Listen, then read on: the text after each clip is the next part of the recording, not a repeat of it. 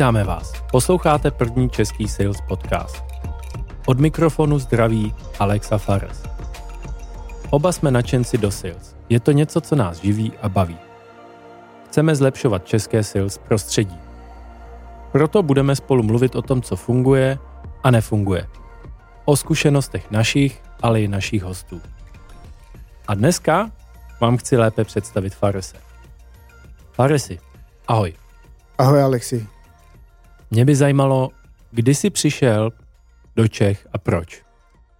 No, není jenom kdy, ale, Ale odkud. odkud?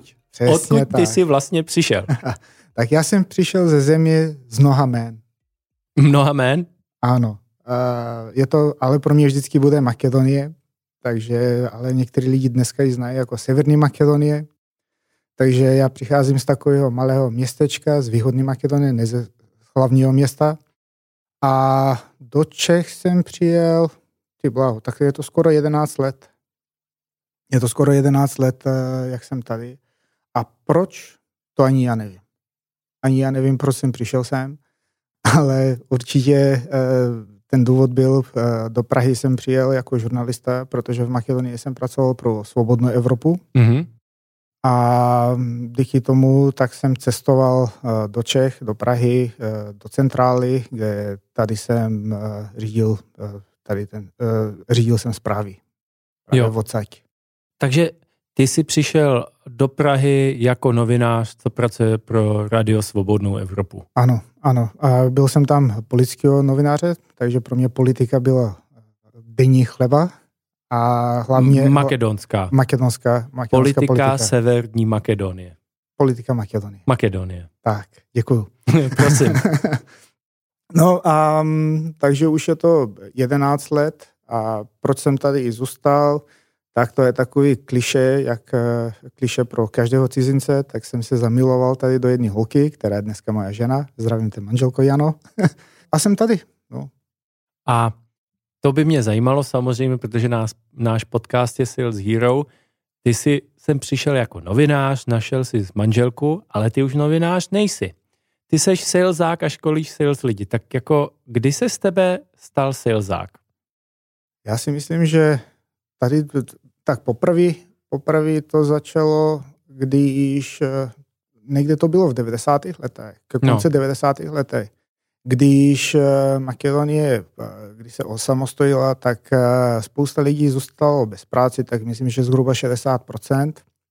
Moje rodina byla, nebyla výjimka, takže my jsme jako nějak jako přežívali každý den. Mhm. A mm, můj děda, tak on byl prodejce od jak živa. Takže on prodával lána pro, dobyt, pro, pro dobytek. Takže jezdil po bazárech do různých měst a tam si udělal stánek a prodával. Takže on přišel s takovým nápadem, že jestli mu nechci pomáhat jemu, kde, aby jsme jezdili spolu na ty bazáry, když budu mít prázdní po škole. Tak eh, pro mě to bylo akceptovatelné, protože mi nabídnul peníze. Startup s dědou. Přesně tak. Tak to byl ten můj úplně první začátek a bylo mi tak, jo, bylo mi 14, když jsem to začal. No a tam jsem se začal učit prodej. A dobře, takže ty jsi začal prodej ve 14, tak pojďme to trochu rozebrat. Co, co to znamenalo? Co, co jsi prodával a kdy jsi uzavřel svůj první obchod na bazáru? Tak eh, tam jsem se učil hodně. Eh, Pro mě bylo zajímavé, jak eh, člověk, který si jenom postaví jako z, z jiného města, A promiň, co jsi Mhm. prodával? lana pro dobytek. La, la, jako lana pro lana dobytek. pro dobytek, ano. Ty jste Prostě- vyráběli prostě, sami. eh, To vyráběl můj děda. Jo, OK. Jo, a, takže jsem s ním jezdil a koukal jsem, jak on prodává. Takže já všem, Jak říkám, prodával děda? já všem říkám, že to je můj učitel. To je Jo. právě ten učitel, který mě naučil, jak prodávat. Takže on měl takovou zvláštnou, eh, zajímavou strategii. Protože jakmile si postavil ten svůj stánek se Ano. Tak on eh, nikde nekouřil ci- cigarety. Promiň, ještě, když se řekne bazár pro lepší představu, tak já si představ, já jsem viděl jednou velký bazár v Istanbulu. Jak vypadal ten bazár? Kolik tam bylo lidí, kolik stánků, jak, jak to probíhá? Tak nebylo to jak v Istanbulu, tak to okay. bylo mnohem menší, mnohem menší a klidnější místo. Tak uh, tam nikdo ten netahal za vlasy nebo za ruku a pojďte si koupit, to nebyl takový styl. I když někdo to měl takový styl, ale hmm. právě jak jsem říkal, můj děda nikdy nekouřil cigarety, ale vždycky u sebe měl uh, cigára. Jo, jo.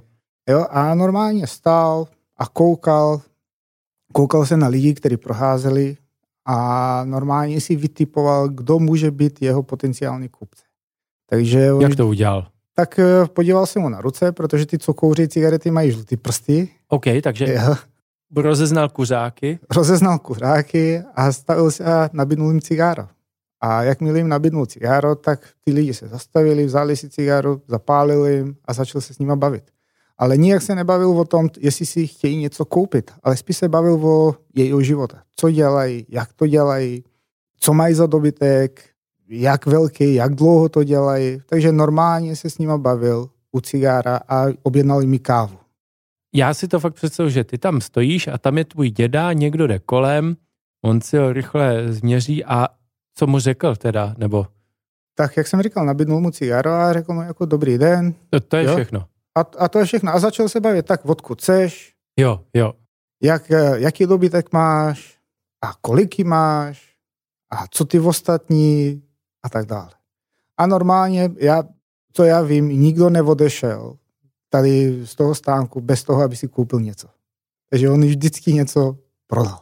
A od té doby nosíš cigára vždycky u sebe? No tak naštěstí už nekouřím, ale a, ano, používal jsem takovou techniku, a, použil jsem takovou podobnou techniku, to bylo v New Yorku. Protože, ne, co? Ano, ano.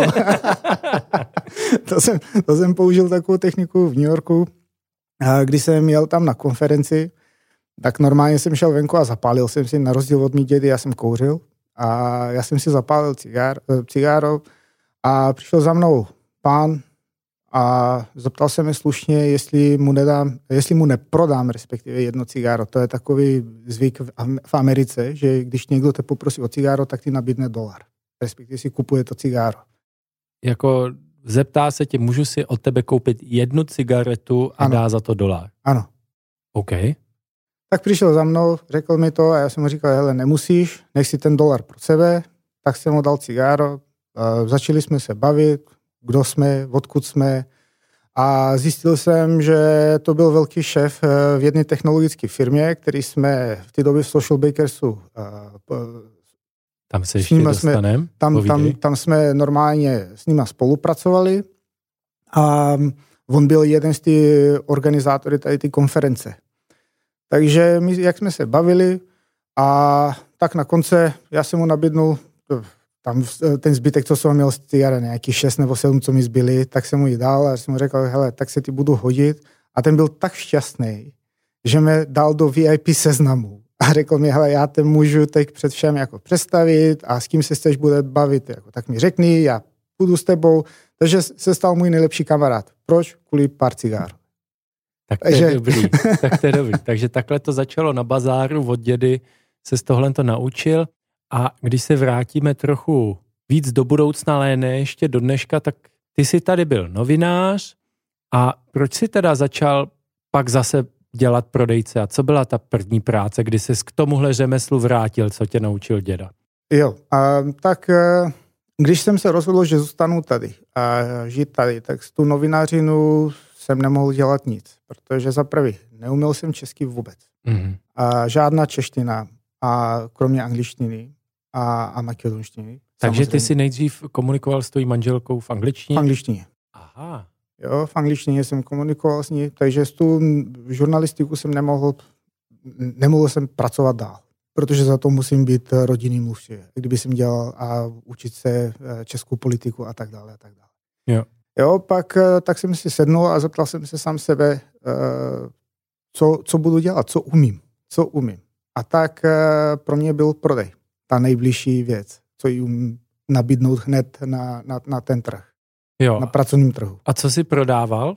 No, první job uh, jsem skončil ve firmě, kde cizinci uh, říkají, když se ztratíš v Praze a zůstaneš bez, bez Prahy, tak skončíš u ty firmy, tak ji nebudu jmenovat. Když, když skončíš v Praze... A je... zůstaneš bez peníze, bez Prahy... Jo, jo, jo, jo. Tak vždycky jdeš tam. Tak hrozný to bylo. No, tak... Takový, a co jsi tam prodával? Takový zajímavý zkušenosti. To byl call center. Mm-hmm. Call centru jsem začal. A tam jsem dostal nějaké školení, tak zhruba týden. A uznávám, já jsem nikdy ne, neuměl prodávat po telefonu.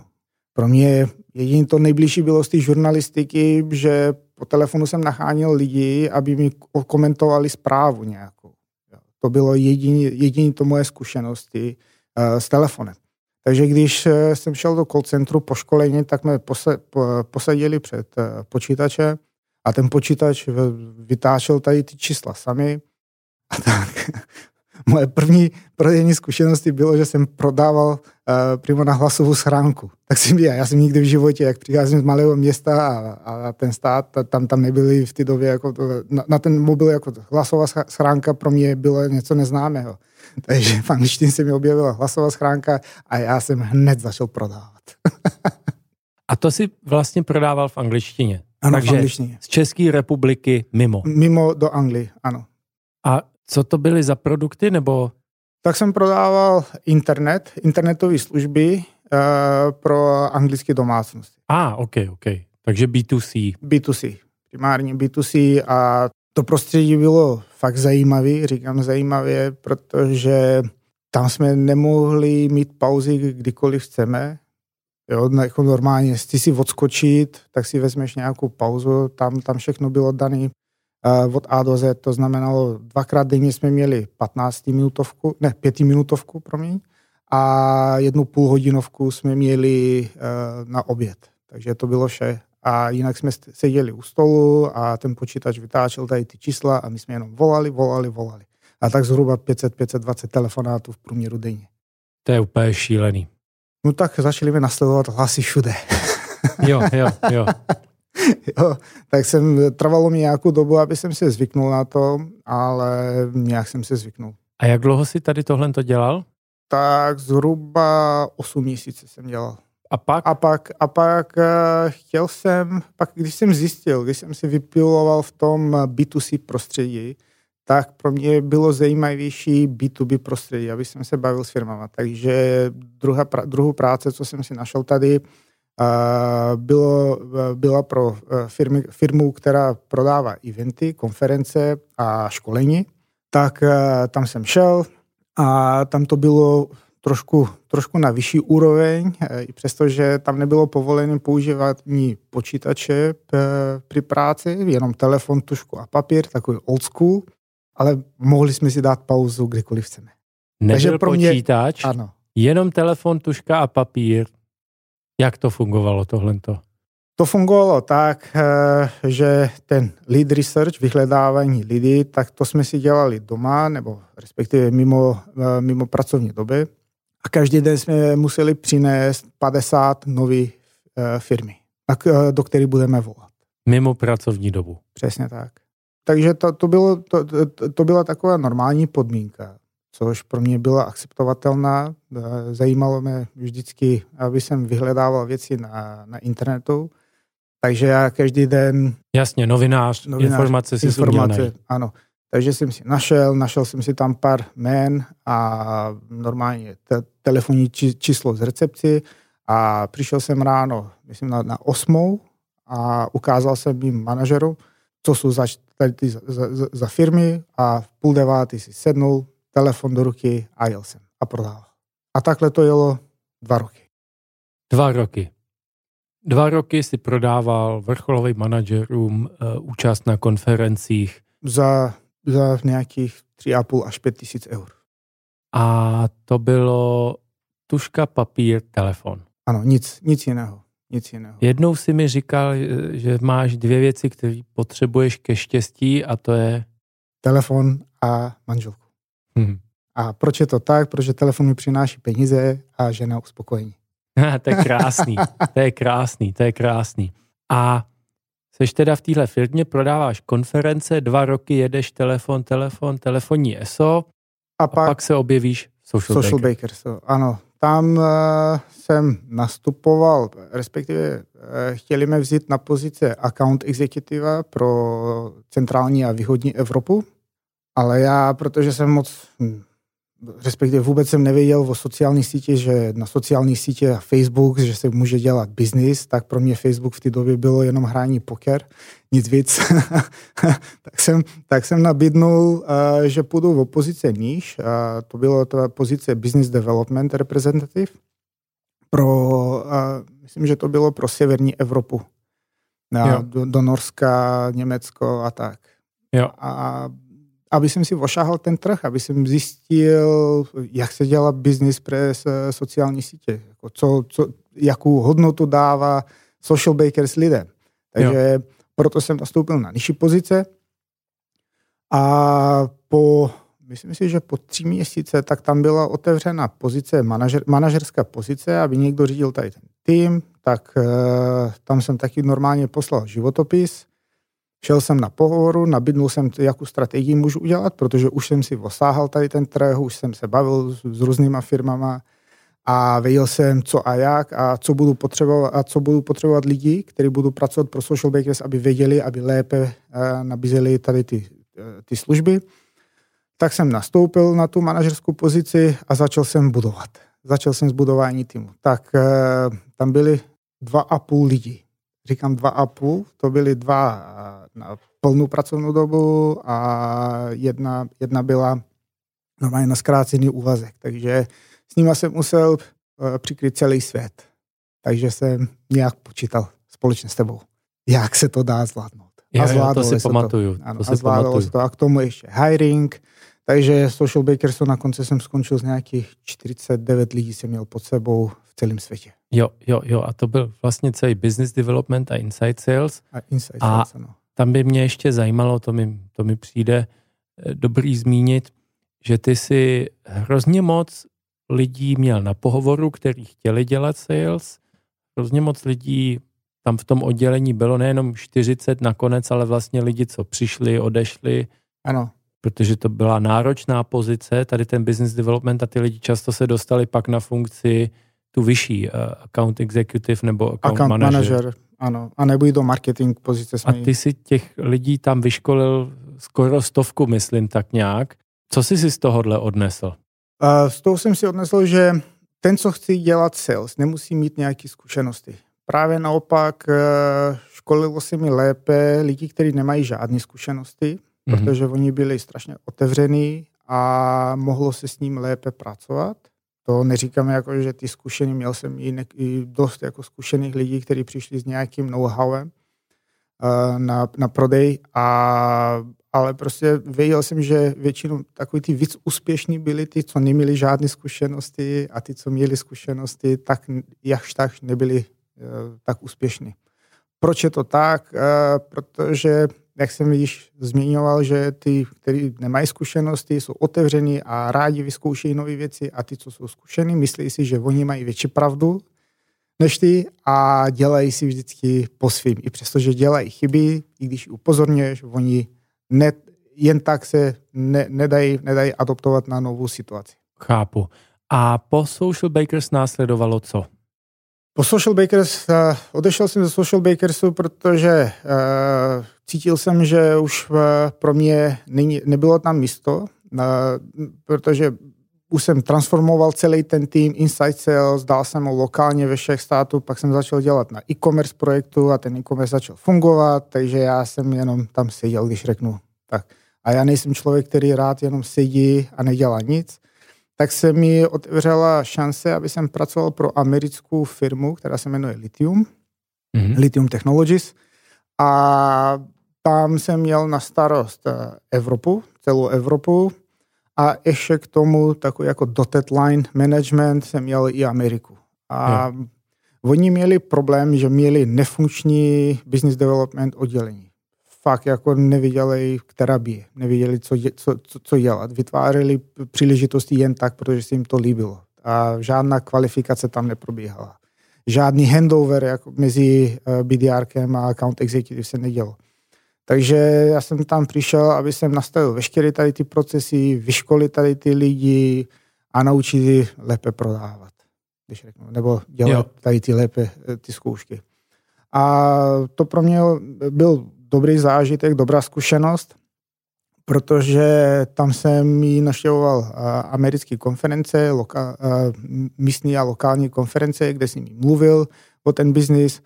A k tomu ještě takový považuji za jeden z mých největších úspěchů, že jsme týmově uzavřeli Samsung Global za nějakých 27 milionů dolarů. Takže to je hezký díl. Takže takový krásný díl. A dolary, ne koruny. Tak. A teď děláš Sales Hero, proč jsi se do toho pustil? Protože za prvý jako přestalo mě bavit pracovat pro firmy a hold jako provedení, který eh, nerozumí sales. Přestalo mě bavit, aby jsem se dokazoval, co všechno umím a furt od začátku a od začátku. Ale co mě nejvíc bavilo v té práce, to bylo školit lidi. Mm-hmm. Já rád školím lidi, rád eh, se bavím s lidma a rád jim dávám ten know-how, aby se naučili lépe prodávat. Hol tady v Čechách, kde jsem se potkal jako fakt se zajímavýma případama, kde eh, kromě tomu, že dělají jenom uh, osobní relationship, uh, jinak jako nevidí, jak zvednout telefon a někoho oslovit. Nebo i když oslovuji, to je tak uh, brutálně neprofesně že se až za to stídím, že někdo dělá sales. Jo. A jo. právě proto jsem se rozhodl jít eh, s tebou, Alexi, eh, do projektu, kde budeme zlepšovat eh, sales v republice. Tak to je pěkný. A co by si nám chtěl na závěr říct o sales? Tak já vždycky říkám, že sales je život a život je sales. Tak já sales neberu jako povolání, ale spíš jako životní styl. A proč beru jako životní styl? Protože dobrý salesák pro mě je ten, který je upřímný. Mm-hmm. Ten, který uh, nenabízí lidem kravinu jenom, aby ten salesák si vydělal peníze, ale spíš pomáhat. Já jsem velký zastánce k tomu, aby jsme měli konsultativní approach. Prostě ne, aby jsme vnucovali lidem věci. Právě to je pro mě sales. Sales je mnohem víc, než někomu prodat něco. Chápu. Takže je to mnohem větší myšlenka, než spousta lidí si myslí, že já někomu něco prodám. To není tak. Takže Fares říká, že sales je život a život je sales. Díky Faresi a díky všem za poslech.